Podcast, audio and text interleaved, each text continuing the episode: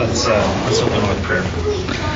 Heavenly Father, God, we just uh, thank you for this opportunity to come together to study your word, to to learn about the life of Jesus, and um, God, just as we have a have an insight into his interaction with people, the the teaching that uh, that he proclaimed. Uh, God, I just pray that you would give us uh, a deeper understanding, deeper love, a deeper commitment to obey, and God, that we would be um, truly the the uh, the people um, that you have called us to be, followers of Jesus, uh, members of the kingdom. And uh, God, just that you would bless this time um, as we consider these things, and uh, that you would be glorified. In Christ's name. Amen. Well, it would be kind of nice if we uh, we were at the triumphal entry uh, this morning, but didn't work out that way calendar-wise. So, um, where we left off uh, last time in going through the life of Jesus, um, we saw that he had um, begun his ministry in um, in Galilee and was teaching, was healing people. He was beginning to draw crowds. There was just uh, a lot of commotion about Jesus, and um, and he was beginning to to draw some um, some controversy, some hostility from uh, some of the religious leaders.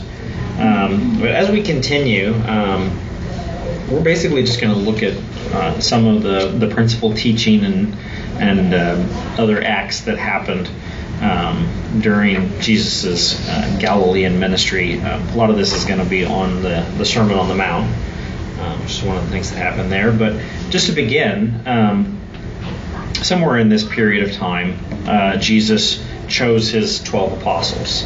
Um, Luke chapter 6, verses 12 and 13 says, In these days he went out to the mountain to pray. Uh, and, and, and all night he continued in prayer to God. And when he when the day came, he called his disciples and chose them, uh, chose from them twelve, whom he named apostles.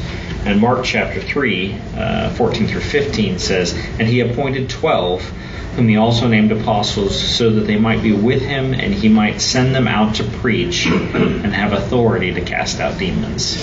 And so we see that Jesus then is selecting these particular uh, 12 men to uh, to have the authority to go out and to teach in His name, and the authority to cast out demons as well. So He is granting them miraculous power as well as He is His repre- uh, He as they are His representatives.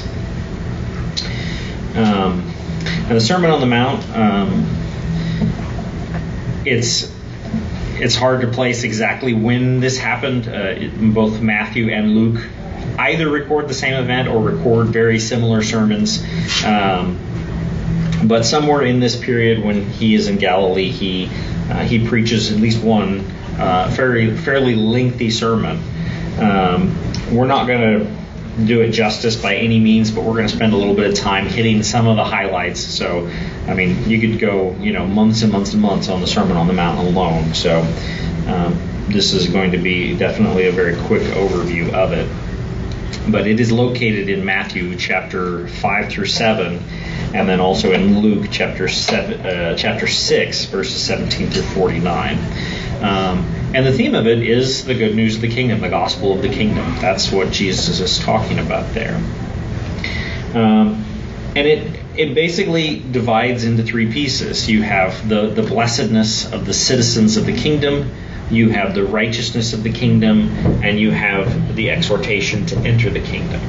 So just beginning at the at the very beginning and the blessedness, uh, people I'm sure are very familiar with the Beatitudes um, beginning in verse 1 of chapter 5. So, seeing the crowds, he went up on the mountain. And when he sat down, his disciples came to him.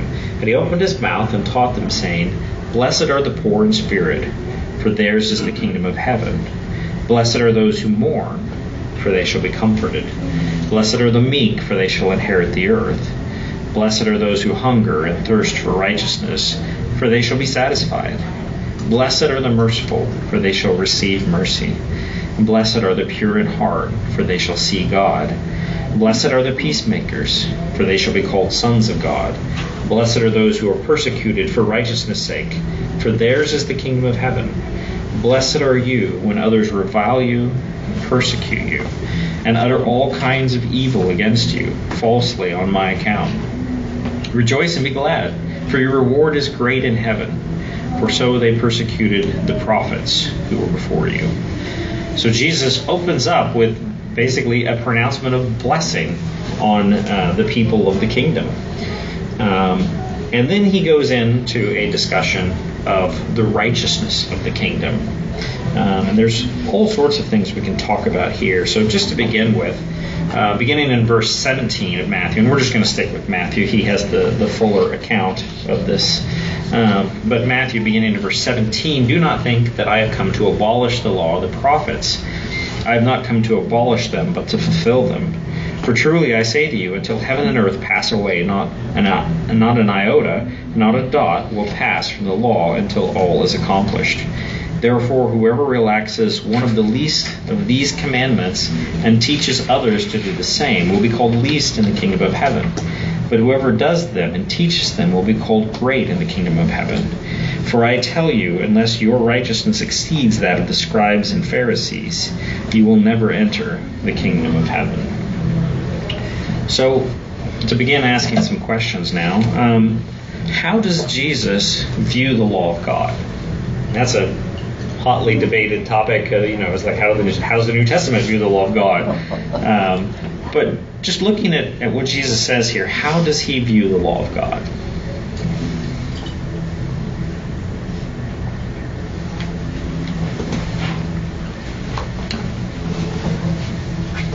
Well, well, first off, it's he, he's come to fulfill the law, Mm-hmm. um, but then it's uh, it, it's it's the law, the, the importance of the law, the importance of keeping the law, Mhm. and he stresses whoever, uh, uh, sorry, whoever relaxes one of the least of these commandments and teaches others to do the same will be called least in the kingdom of heaven. And Mhm. stressing that no, the law is still important, even Mhm. though it is being fulfilled. Yeah, yeah. So he definitely has a very high view of the law. Um, he's uh, telling people that you know they should obey the law. The law is important. Um, there is also uh, the fact that he has come to fulfill the law. Um, but he certainly doesn't seem to be like setting aside the law, does he? In fact, he specifically says it's not what he's doing, right? Um, interestingly, he goes on to um, make a number of statements that all begin basically the same way. And we'll just look at the first one just as a as an example. Beginning in verse 21, he says, "You have heard that it was said in uh, uh, to those of old, You shall not murder, and whoever murders will be liable to judgment." But I say to you that everyone who is angry with his brother will be liable to the judgment. Uh, whoever insults his brother will be liable to the council, and whoever says you fool will be liable to the uh, to the hell of fire. So Jesus here is presenting. You've heard that it was said to people of old this, but I'm saying this to you. So he's he's providing a contrast. Um, what what is that contrast? It, does Jesus view himself as a new lawgiver, uh, replacing the law of Moses with the law of Christ? No. Yeah, that's and that's that's a teaching that you know you will encounter today. Uh, there are people who will say, "Oh yeah, that's what's going on here. Is that it's the law of Moses is being set aside, and we're being given the law of Christ." Um, so. Um, if that's not what he's doing, then what's he what's he what's he doing? What's the contrast he's setting up? If he's not contrasting his new law with the law of Moses, what's what's the contrast? It's the it's the attitude behind it Mhm. rather than the action itself. Okay, yeah, that's true. There's there's definitely the idea of like what's what's the attitude behind the law, um, as opposed to just the the outward observance. Why is that important? What's the If, if you desire or are sinning in your heart, that sin is there whether or not you're Mhm. showing it to others. Right. So why is he saying, "Well, you've heard that it was said, do this"? This all ties back to verse 20, Mhm. too, where he says, I tell you, unless your righteousness is, exceeds out of the scribes and Pharisees, you'll never enter the kingdom of heaven. Mhm. And, you know, so he's, he's sort of saying, you know, this is what's been taught to you, is what the law means, but this is really what the law means. Right. And so it's not just the uh, external actions that you do, but it even, you know, gets to the very heart motives and stuff. hmm Uh, Yeah. Yeah, the, the, the scribes and Pharisees had, had a much more external view of the law, didn't they? Where they uh, were basically said, oh, well, as, as long as, you know, as long as I'm, uh, you know, not murdering, that doesn't matter, you know, how I feel about my brother. Um, as long as I'm not committing adultery, it doesn't matter what's going on inside my mind. Um, well, I'm obeying the law of Moses. Uh, but Jesus is saying, no, these these things that that these people are teaching you, these traditions uh, that the scribes and Pharisees have established, they're not correct. And he's saying the actual law of God is intended, you know, was intended when, when God gave it to Moses on Mount Sinai. It was intended to go to the heart, to the attitudes, to the to the inner thought life. Um, so that's a that's a very important understanding. Um, and, I'm, I, I suppose I just kind of like to harp on this because I have encountered this this teaching with people I've talked to. But um, if this is the if uh, if we if we try to look at the perspective that says that Jesus is abolishing the law of Moses and replacing it with the law of Christ, um, what would that mean? Uh, would have to be true of the law of Moses. If this is if this is Jesus basically saying, okay, th- this was the law of Moses, I'm setting up this new law. What would have to be true of the law of Moses? How would we have to interpret the law of Moses? Incorrect. What's that? Incorrect. Incorrect? Yeah, probably so. Not at least not not fully correct because Jesus is coming along and correcting it. So that would definitely be a problem, wouldn't it? What about beyond that? That's not sufficient. It's not sufficient. Mm-hmm. Yeah. What I'm getting at though is that it would have to mean that the law of Moses was intended to only be external. That it was intended to say, yeah, it's it's okay um, if you hate people, just as long as you don't murder. And that Jesus is coming and basically setting up a better law. Um, and I think that a lot of times people they don't they don't think about those consequences when they set up this system where Jesus is setting up a new law. Um, but it basically would mean that it was perfectly okay for people before Jesus came. You know, pick any one of these where Jesus says, "But I say to you," and the "But I say to you" would have been okay prior to Jesus coming. And I, I think most of them, most people, if if you put it that way to them, they would have to say, "No, I don't think it would have been okay prior to Jesus coming for that to be the case." So it makes much more sense to interpret this as Jesus is simply correcting uh, the misunderstanding and the misapplication of the law of God that was prevalent in his day, and saying basically, no, this is what it means. And we see over and over again in the New Testament people astonished at Jesus' authority in the way he teaches, that he, he teaches them as one who has authority. And really, I think the way we need to understand that authority is Jesus is saying, this is what I meant when I gave you the law. I mean, you know, Jesus is God, so he is the one that provided the law uh, on Mount Sinai. And he's basically saying, authoritatively, as the lawgiver, I'm giving you the proper interpretation of it. I think it's uh, people that uh, make the distinction between the Christ is uh, the Jesus is giving a new law. It comes from a dispensational view, and they, they, they separate. They have always had this Mhm. tendency towards making distinctions and separations. Yeah, yeah, that's that's certainly one of the perspectives to do it. I, I, I don't know if you ever encountered New Covenant theology, but that's that's kind of where my uh, my primary interaction with this has been is the people who hold to New Covenant theology, which is a it's an interesting kind of attempt to be a halfway house between dispensationalism and covenant theology. Um, but it's actually like one of their fundamental tenets is reading the Sermon on the Mount this way.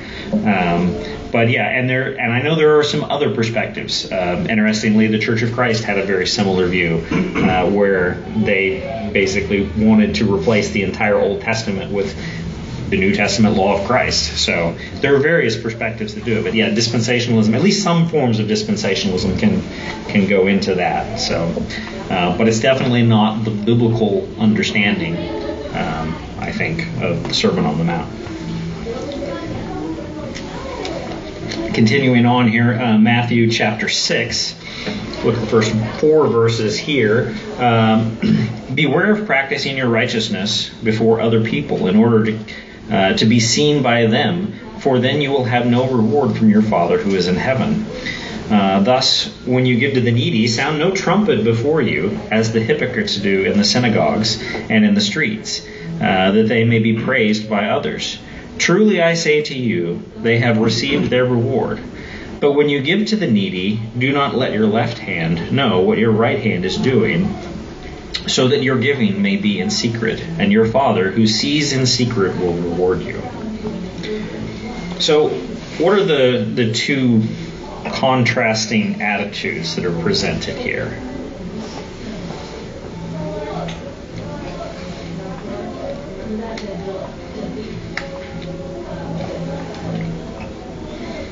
You got people who are practicing righteousness on either side here again, it comes back to the attitude behind it. It comes back to the motivation Mhm. why you're doing it. Are you doing it because it's right because you're commanded to, or are you doing it so that people see you doing it? Mm-hmm. Right. Yeah.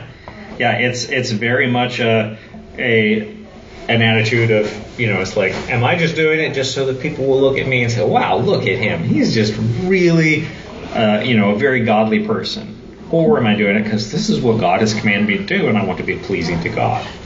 Um, and it's you know it if you can if you could observe somebody's whole life you could see you know which of the which of them they're really doing. Uh, obviously if you're doing it just to be seen by men you can you try to hide the fact that you um, are not doing it um, when nobody's looking.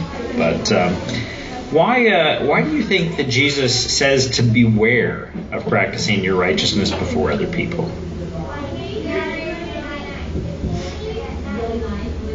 Well, it's easy to do it for the praise of other people. Uh huh. Yeah. So, Even for Christians, right?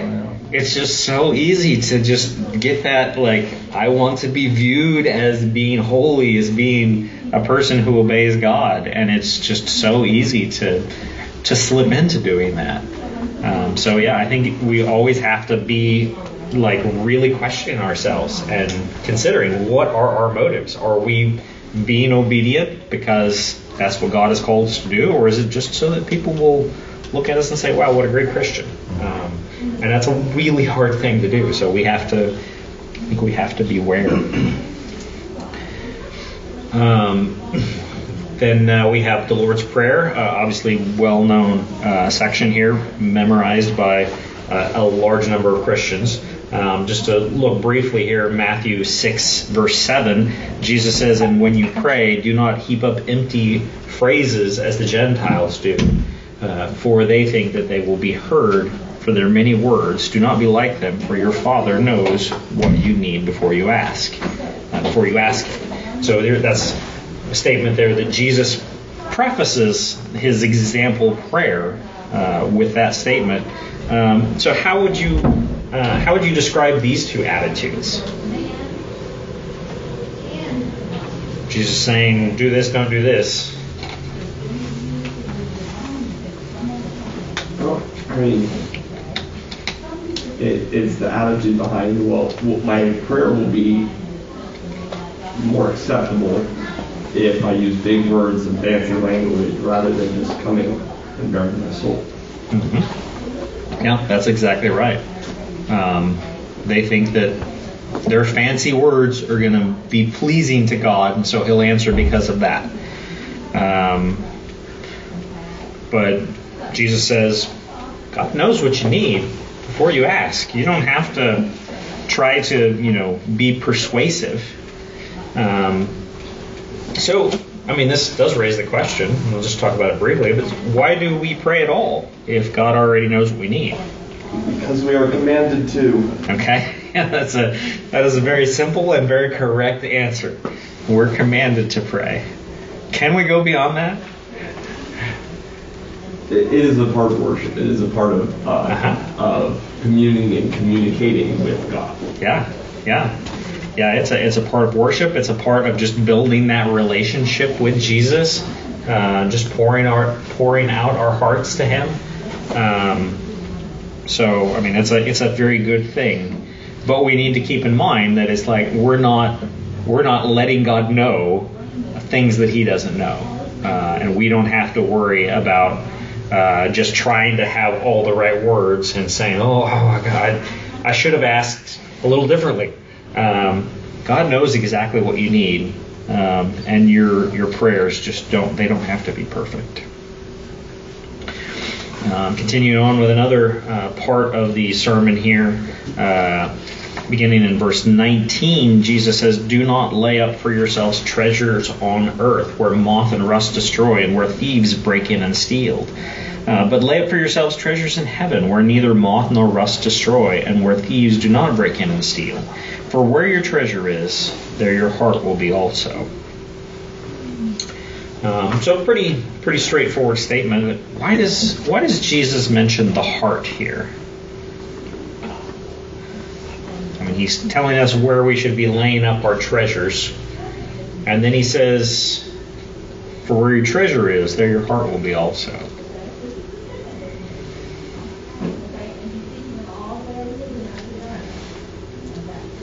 Say if your if your desire is with the things you have collected, with the riches you've collected, um, you're, not thinking towards heaven, towards glory. You're thinking very earthly minded Mhm. and self-centered and sinfully. Mhm. So it's where your focus is, is where your priorities truly are. Yeah, yeah. Where your focus is, that's where your priorities. Does this uh, sound at all like one of the Ten Commandments?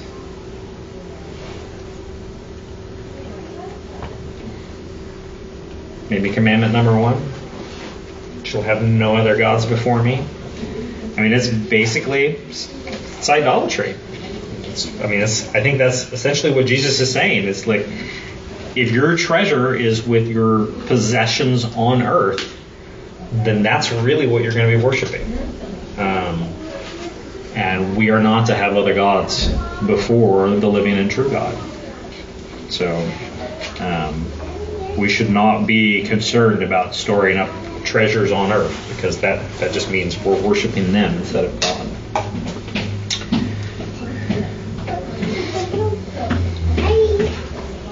Uh, verse 25, uh, another well known section here. Uh, Jesus says, Therefore I tell you, do not be anxious about your life, what you will eat or what you will drink, nor about your body, what you will put on. Is not life more than food, and the body more than clothing? Look at the birds of the air. They neither sow, nor reap, nor gather in barns, uh, and yet your heavenly Father feeds them. Are you not more? Uh, are, are you not of more value than they? And he continues with further uh, illustrations there, but uh, it's all to the same point. So he's telling he's telling people, you know, don't don't be anxious. So why is it sinful to be anxious? What's what's wrong with that? And I mean, Jesus' illustration brings this out. It shows a distrust. Uh huh. It's a mistrust of God, right? Like God's going to take care of you. He's going to provide for you. Um, I mean, He provides for for birds. He provides for for flowers. Um, you think He cares less about you than He does about those things? Um, and if you are anxious, then that's basically what you're saying. Is I yeah, I think God takes better care of birds than He does of me. Um, so we need to trust God's uh, goodness toward us and His promises toward us. Um, not that that's necessarily easy to do, but um, that is the That is the righteousness we are called to. Um, over in chapter 7, beginning in verse 1, uh, judge not that ye that you be not judged. Uh, for with the judgment you pronounce, you will be judged. Uh, and with the measure you use, it will be measured to you. Why do you see the speck that is in your brother's eye, but do nothing, uh, but, or, but do not notice the log that is in your own eye? Or how can you say to your brother, Let me take the speck out of your eye, uh, when there is a log in your own eye? You hypocrite. First take the log out of your own eye, then you will see clearly to take the speck out of your brother's eye. Now, this is a, an oft quoted uh, passage, um, often without really properly considering the context and all that the Bible teaches. But um, is Jesus telling us that we should never judge anyone? No. No. So, if that's the case, what what attitude is Jesus warning about? If he's if he's not just saying don't ever judge anybody, what is he saying? Yes. Don't be a hypocrite. Don't be a hypocrite. That's exactly right. Um, the idea there is you're you're putting on a mask. You're pretending that you're righteous, and you're just going to point out everybody else's problem, and you know you're not really thinking about holiness properly. You're just thinking about you know how you can condemn everybody else. Um, and if you're really concerned about holiness, which you know ostensibly you're concerned about holiness if you're pointing out somebody else's sin. Um, if you really are concerned about holiness, you're going to be concerned about your own holiness. That's actually going to be your primary concern for holiness. Is that, you know, I mean, I, I know this, this is the universal Christian experience. All of us know the sinfulness of our own heart, only to a small degree, but we know it better than, than everybody else that's just looking at the externals. And we all know that, that we're not really holy. There's just so much wickedness that's still in all of us. And um, if we're addressing sin in somebody else, we really need and really will be looking at our own selves and saying, I'm not righteous either. Um, and it's going to make us much more, uh, much more gentle, much more long suffering uh, as we attempt to help other people deal with their sin, and it's going to be out of a concern that all of God's people be uh, be holy and not just condemning other people. So that's the proper the proper attitude and the proper way to understand this passage. Um, it is often taken out of context and just says, "Well, you just you're just not supposed to judge," um, and that's um, it would ma- it would make the rest of this passage nonsensical if that's what it meant. Um, we also have the golden rule. Um, again, a, a, a, very well-known part of this sermon. Uh, verse 12 says, "So uh, whatever you wish that others would do to you, do also to them. For this is uh, for this is the law and the prophets."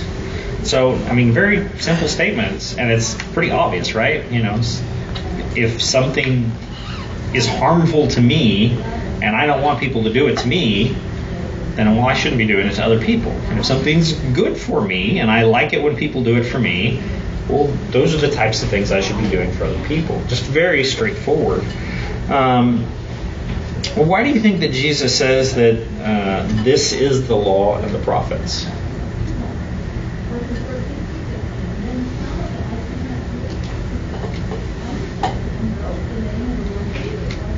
Any thoughts? basically summarizing the teachings of the law and the prophets in they're contained within these statements. Yeah, yeah, it's it's basically a summary of the law and the prophets. I mean, it's, it's very similar to you know the the uh, the statement elsewhere in the gospel. You know, you're to love the Lord your God with all your heart, soul, mind, and strength, and love your neighbor as yourself. That's that's a summary of the law. Um, this is very much in that vein. It's like that's really what the law is. The law isn't just like this list of odd things you're supposed to do just that are just arbitrarily chosen. Um, the law of God is intended to be us being good to our neighbor. Um, and uh, so Jesus is saying it's like if you do this, It, it, it is the law and the prophets. There's also the, the exhortation to enter the kingdom. Um, Matthew uh, chapter 7, beginning of verse 13, Jesus says, Enter by the narrow gate. Uh, for the gate is wide and the way is easy that leads to destruction, and those who enter by it are many. For the gate is narrow and the way is hard that leads to life, and those who find it are few. So, why do you think that Jesus gives this exhortation?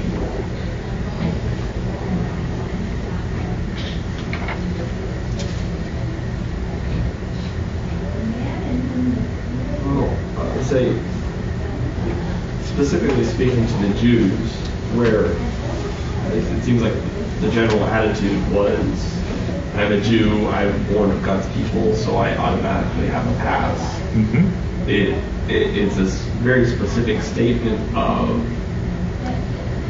of it's not going to be easy Mm-hmm. To attain eternal life. There's it, it's a very specific path that's not just going to happen. Right, right, yeah.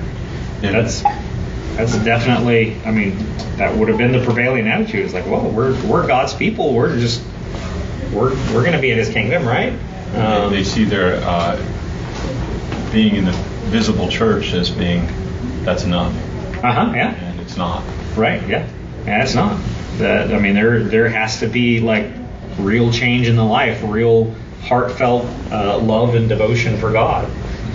Um, does that only apply to the Jews of Jesus' day, or no? It's, I mean, it's just very much the same thing today, right? Um, many people that they just they think, oh yeah, we're sure we're we're we're, uh, we're I mean, it's like sometimes you hear people say, well, I'm an American, of course I'm a Christian. You know, it's uh, it's that's not really the way it works. Um, in the same vein, um, verse 21, not everyone who says to me, Lord, Lord, will enter the kingdom of heaven, but the one who does the will of my Father who is in heaven. On that day, many will say to me, Lord, Lord, did we not prophesy in your name, and cast out demons in your name, and do many mighty works in your name? And then I will declare to them, I never knew you. Depart from me, you workers of lawlessness. So, why does Jesus give this warning?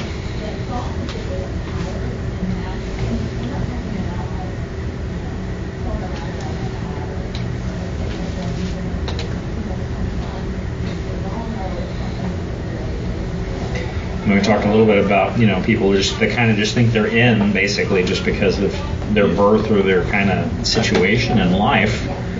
Um, does this push this a little farther, maybe? It, it does. It's it's on the same uh, line of thinking, but Mhm. it does take it a step further. It's not just being, but you can even be actively Mhm. um, doing certain things. Um, those visible acts of righteousness, just like earlier talking about those Mhm. who pray in public and Yeah. are seen in public.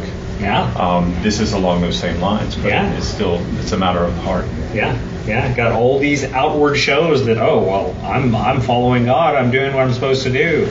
Um, but yeah, if it's not if it's not in the heart, then it doesn't matter. Um, what's the significance of Jesus saying, "I never knew you"? Well, in, uh, in the verse, it, the people that he's rejecting are using an intimate way of speaking to him, Lord, Lord, by saying it twice. It's it's a, uh, suggesting intimacy, Uh huh. and um, he's saying, I, I don't who I don't know you. Right. Exactly. We Yeah, yeah, that's exactly right. And it's and he never knew them, right? It's not the case that's like, well, I knew you, but then you didn't do good enough, and so then I went ahead and you know disassociated myself with, from you. Um, but but really, no, I never knew you. Um, which I mean, perfectly accords with the, the doctrine of the perseverance of the saints, right? When when Christ calls you out, when He knows you, then he's going to complete that work that he began. Uh, but for these people that make a pretense of belonging to Jesus, uh, but it's not really true, And last day he'll say, I never knew you. You were you were never one of mine. So definitely a, a passage to um, to wake us up and, and make us evaluate ourselves. Um, that are we just you know presenting ourselves as being God's people, um, or is it is it really true? Has, has God really changed my heart? So, leaving the, the Sermon on the Mount, obviously that's a huge uh, part of the, the ministry of Jesus. Um, let's talk about some of the other things that happened during this period of time. Um, we'll hop over to Luke chapter 7, um, beginning in verse 1 here. Uh, after he had finished all his sayings in the hearing of the people, he entered Capernaum.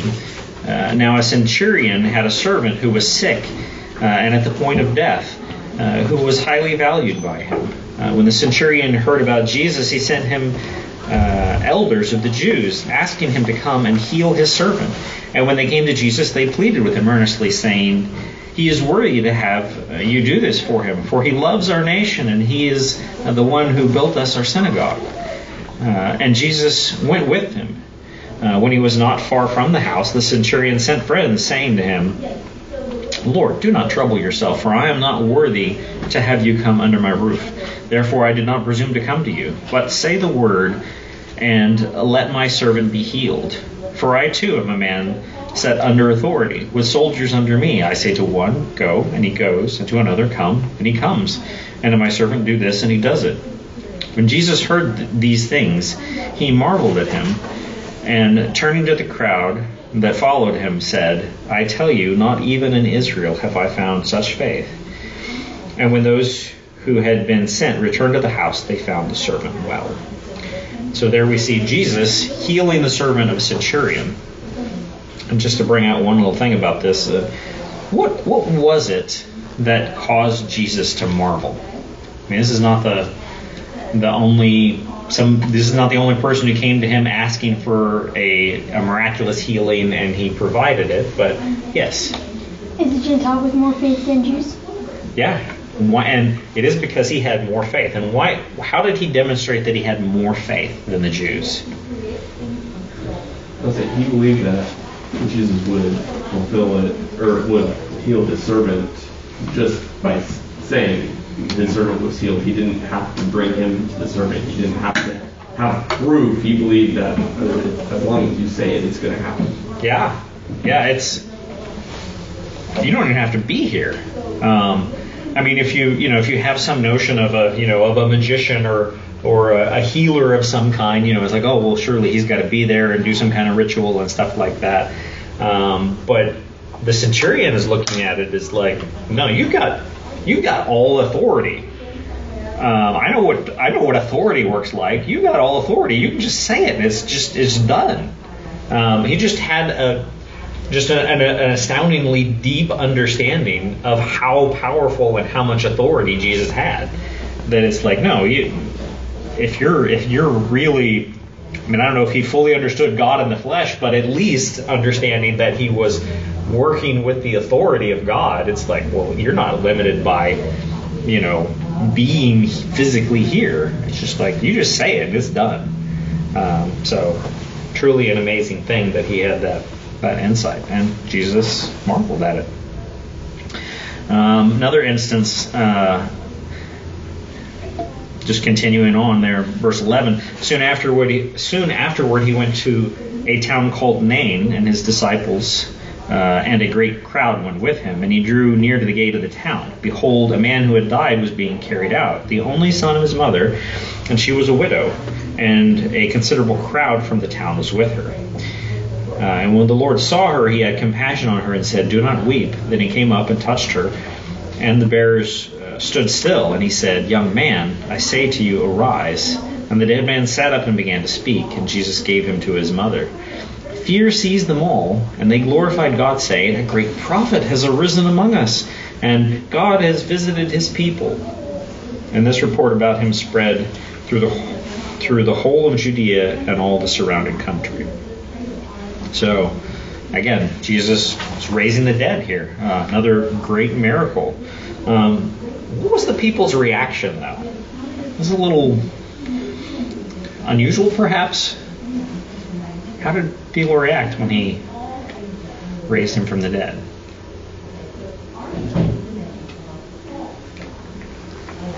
It was, if I remember which word correctly, fear. Yeah. There's fear. Why do you think that was?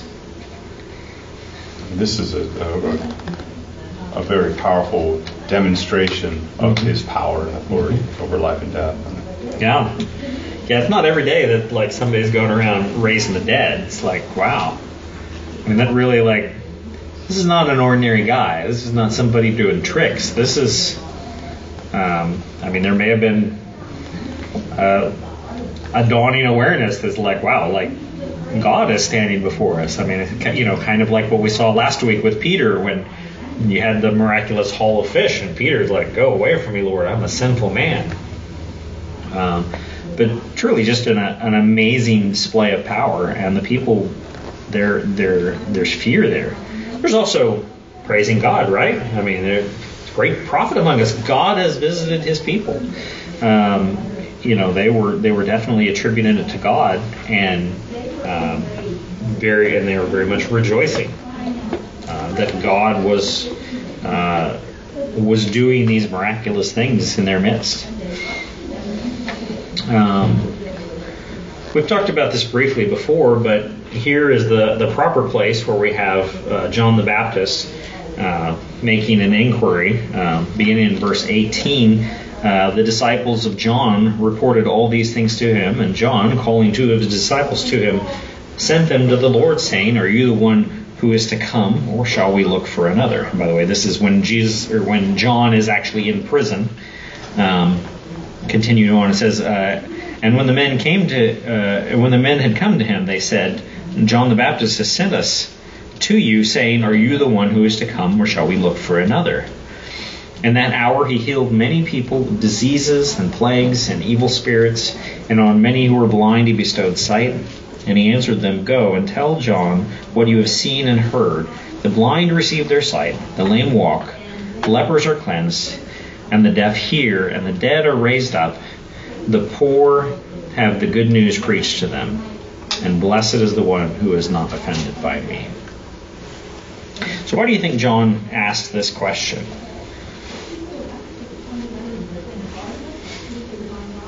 Well, given his circumstances, he could um, he could be experiencing some doubts or some, uh, and also um, it's possible that even he had some misunderstandings Mhm. of what or who the Messiah was supposed to be. Mm-hmm. Um, but either I think either one of those two could explain why he would ask that question.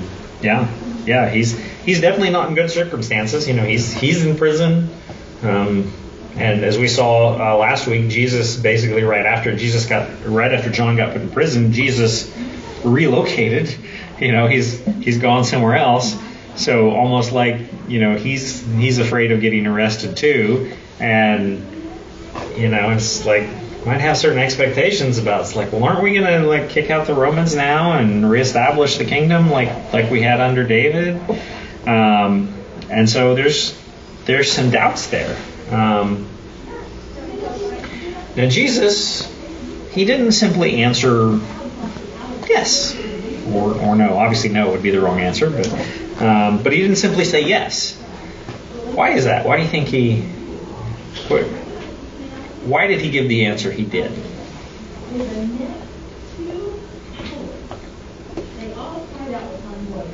I think um, the two men that were two disciples of John reporting back to John, they're reporting back from their own experience, what they saw with their eyes, what they heard with their ears.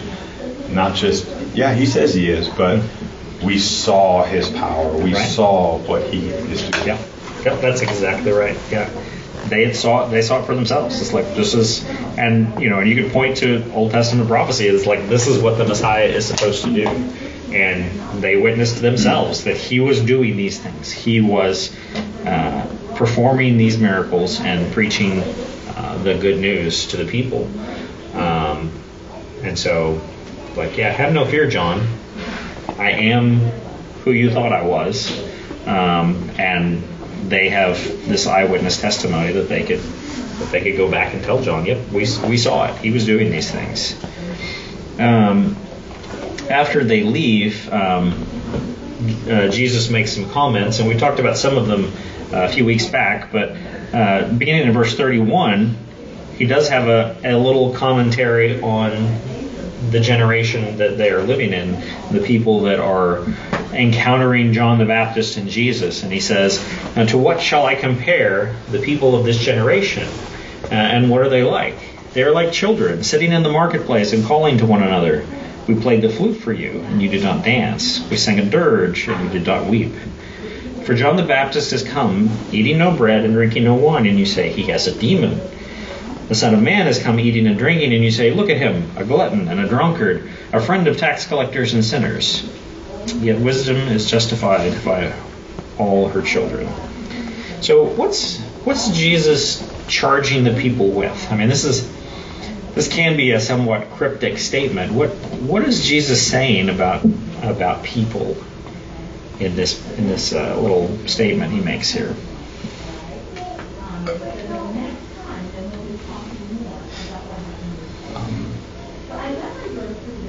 Well, it seems like they, they, they, one, they have a double standard. They're not going by the same standard. They're not being consistent in how they're judging. But I almost, I also want to say that it's most likely, again, a condition of their heart that it doesn't matter. They're going to find some fault mm-hmm. and say this is the, you know, con- contradict it by saying, well, he's got a demon or you're, you're a glutton. There's no, there's no right answer for them. Right. There's no. Yeah. Yeah, it is, it is. I mean, that is, that is kind of the case. They, they want to find fault either way, and it's just like John the Baptist comes and he's like all super, you know, ascetic and um, austere and you know just very much Mr. Holy, and they're like, oh my goodness, he's he's so extreme. He's just got to have a demon. And then Jesus, you know, he's coming and he's you know he's eating, he's drinking, he's going to parties, and they're like, oh well he's just he's just a sinner. You know, it's like you know, John was too outwardly holy, and Jesus is too outwardly. I, I'm not even worldly, I guess. You know, it's like it's like eh, how, we just can't please you guys. You know, there's doesn't matter what the you know the spokesman of God looks like, you're going to find fault with him. It seems like John was his the way he represented himself or presented himself was in repentance. So, was, mm-hmm. you know, sackcloth and dust. On, you know, it, mm-hmm. that's what he was preaching: is mm-hmm. we must repent. Right. And um, Jesus is the kingdom is here, mm-hmm. and there's a celebration or mm-hmm. rejoicing in that sense. Right. yeah, there's there's definitely very much strong reasons why John yeah. the Baptist and Jesus had different presentations, but but yeah, but I think I think Jesus' criticism is, is like it doesn't matter what the presentation is, you're going to reject it. So, um, on to parables. Parables are a big part of uh, the ministry of, and teaching of Jesus, and we're not going to like try to go through the parables. Uh, that would that would just take too long. But I do want to just look at kind of the concept here. Um, so Matthew chapter 13, uh, beginning in, in verse 1, uh, it says, That same day Jesus went out of the house and sat beside the sea, and great crowds gathered uh, about him, so that he got into a boat and sat down, and the whole crowd stood on the beach. And he told them many things in parables, saying, A sower went out to sow. And I'll stop there. I'm sure you guys all are all familiar with that parable, but he, you know, he tells this parable, and he tells, tells several other parables. Uh, jumping down to verse 34, it says, All these things Jesus said to the crowds in parables. Indeed, he said nothing to them without a parable. This was to fulfill what was spoken by the prophet. I will open my mouth in parables. I will utter what has been hidden since the foundation of the world. And then jumping back up to verse 10, there's a there's an interesting little um, discussion here. Um, because Jesus is teaching in parables, and starting in verse 10, then the disciples came to him, uh, came and said to him, Why do you speak to them in parables? And he answered, To you it has been given to know the secrets of the kingdom of heaven, but to them it has not been given. For the one who has, more will be given, and to him, uh, and, and he will have an abundance. But Uh, from the one who has not, even what he has will be taken away. This is why I speak to them in parables, because seeing they do not see, and hearing they do not hear, nor do they understand. Indeed, their case, uh, indeed, in their case, the prophecy of Isaiah is fulfilled that says, You will indeed hear, but never understand. You will indeed see, but never perceive. For this people's heart has grown dull, and with their ears they can barely hear, and their eyes they have uh, they have closed, lest they should see with their eyes and hear with their ears and understand with their heart and turn, and I would heal them. But blessed are your eyes, for they see, and your ears, for they hear. For truly I say to you, many prophets and righteous people long to see what you see and did not see it, and to hear what you hear and did not hear it. Now, uh, Jesus' parables are very popular. People like to uh, like to talk about them a lot. Um, and there's, I think, some some prevailing ideas about why Jesus spoke in parables that often don't take this passage into account. So does this does this square with common notions of why Jesus spoke in parables? What do you think? Well, what some- are some common notions? Some, as I say, some people will say, you know, and they'll they'll talk about this with preachers. You know, Mhm. preachers today need to be more like Jesus and use everyday illustrations Mm-hmm. because that helps people to understand better, Mhm. you know, his teaching and things like that. But yeah, this one contradicts that. Uh huh. Right. Yeah. It's, it doesn't. Parables don't necessarily help people understand. I mean, you look at what happened with the parables, and if you're familiar with the story, it's like every every time the the disciples are like, "Hey, Jesus, could you explain that one to us? We didn't, we didn't know what you were saying." Um, and I mean, but they, you know, there is there is a truth to it though that like the parables do help people understand if they have the the explanation. Um, so, I mean, I, I do think there is a truth to that. You don't want to say it's just to hide the truth, but if you if you have the parable and you have an explanation, you have here's here's what the different things in the parable represent, and um, then you can they they are really um, illustrative of the point, and so they can be very helpful. Um, but that when we don't have because we read it, we have the answer. Yeah, so exactly. It's sort like, well, of course that's what it means. Yeah. But for them, it's uh, like, what's he talking about? Right. Sowing seed, and then Right. you know, and just yeah, it just uh, I can imagine it, they would be baffled until they got Right. that answer key, Right. so to speak. Yeah, yeah, they're probably hearing that. It's like, okay, yeah, it, okay, I'm familiar with planting, but I, I don't know, why is Jesus What's saying this this? got to do with- yeah. Yeah. So, so yeah, but it's, I mean, it's, I, I, that's something that, that people, I think, often misunderstand is that they often think that Jesus was just like to the crowds at large was giving the, them these great illustrations and they were understanding them. And the reality is, is like he was telling the people these things and they just didn't get it. And it was only when he would go and speak privately with his disciples that he would provide this explanation and tell them, look, this is what this is talking about, so that they would have the, the understanding.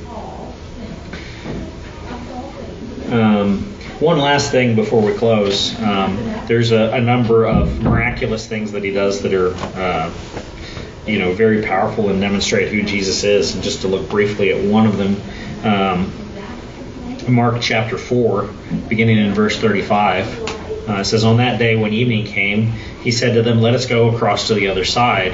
And leaving the crowd, uh, they took him with them in a boat, just as he was. And the other uh, and other boats were with him. And a great windstorm arose, and the waves were breaking into the boat, so that the boat was already filling. But he was in the stern, asleep on a cushion. And they woke him and said to him, Teacher, do you not care that we are perishing? And he awoke and rebuked the wind, and said to the sea, Peace, be still. And the wind ceased, and there was a great calm. He said to them, Why are you so afraid? Have you still no faith?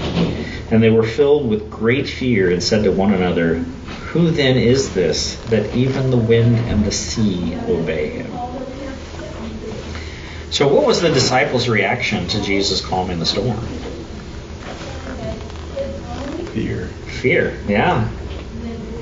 Yeah, this is, I mean, like, I mean, we, you know, we've seen this before, you know, where it's like people are afraid when they see Jesus do something amazing. But it's like when you think about it, it's like you know there there are charlatans who can make it look like they're healing people, and all you know. I mean, obviously, like if somebody is blind and suddenly they can see, that's that's pretty hard to you know to say, oh no, that's not the case, or it's like there's somebody who was dead and they were raised to life. I mean, you might say, oh maybe, may, you know, maybe they were just unconscious, maybe they were but when you're in the middle of this big storm and he just stands up and says, Peace be still, and it just, it's like, I could just imagine that would be just shocking. Um, I mean, I wonder if, you know, maybe the centurion, if he was there, he'd say, Oh, yeah. you know, of course, because he, he, he seemed to have a grasp of, of the authority of Jesus. But, uh, but yeah, the disciples were just amazed and they, you know, and they're asking the question, who is this? Um, it's interesting, uh, you know, Mark, I think in particular, um, that gospel really like pushes that question on the reader of the gospel is who is Jesus and just keeps like putting things in your face and saying, okay, who is Jesus? Um, and I think this is just a, a part of that, but but I mean that's obviously something that we all have to answer is like who is Jesus? Um, is he is he who he claimed to be? Um, can he save us? Um, and uh, so hopefully, um, as we've continued, this has given us a, a continued picture of, of who Jesus is and uh, greater appreciation for his great work in saving us. Um, let's uh, let's close in prayer. Heavenly Father. Uh, God, we just we just thank you for the, the richness and the depth of the gospel accounts of Jesus and uh, and just God, just the humanity that we see in the um, the people that interact with Him and see what He does and their their amazement, their confusion. Um, God, it's just um, it's it's as close as we can imagine to actually being there and seeing uh, Jesus as he walked this earth. And God, I just pray that, that these things would uh, continue to be things that we that we think about, that we meditate on, that uh, as we uh, consider uh, even over the next two weeks the the, the great work that uh, you accomplished um, in the crucifixion, the resurrection. God, bringing about our redemption. God, I just pray that we would just truly meditate on these things, that our love for you would grow, um, and that our obedience would also grow. And God, just that uh, you would continue to be glorified in your church. Pray in Christ's name.